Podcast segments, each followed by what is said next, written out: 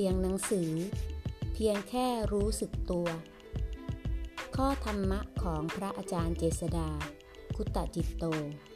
สถานภาวนา จอป่าบง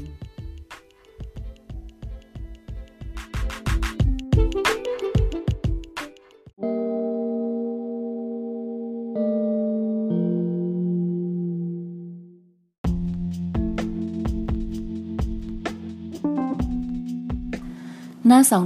278 สำหรับบางคนนะ ต้องขอบคุณความทุกข์ เพราะถ้าไม่ทุกข์ก็จะไม่หันมาหาธรรม เข้าหาธรรม แล้วได้ความไม่มีทุกข์ทางใจกลับไป การจะบอกว่า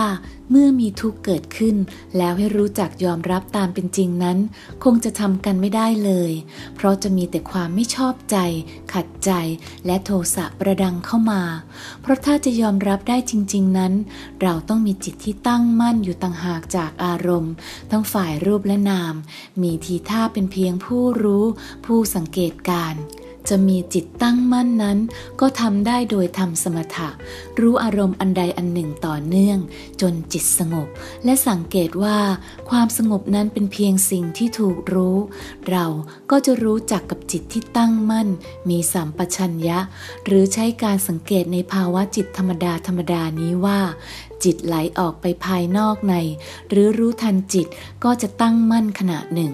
เมื่อรู้ได้บ่อยๆ จิตก็จะตั้งมั่นได้ต่อเนื่องเป็นสายเอง แล้วเราจึงใช้จิตนี้แหละ ในการเรียนรู้และยอมรับทุกตามเป็นจริงนะ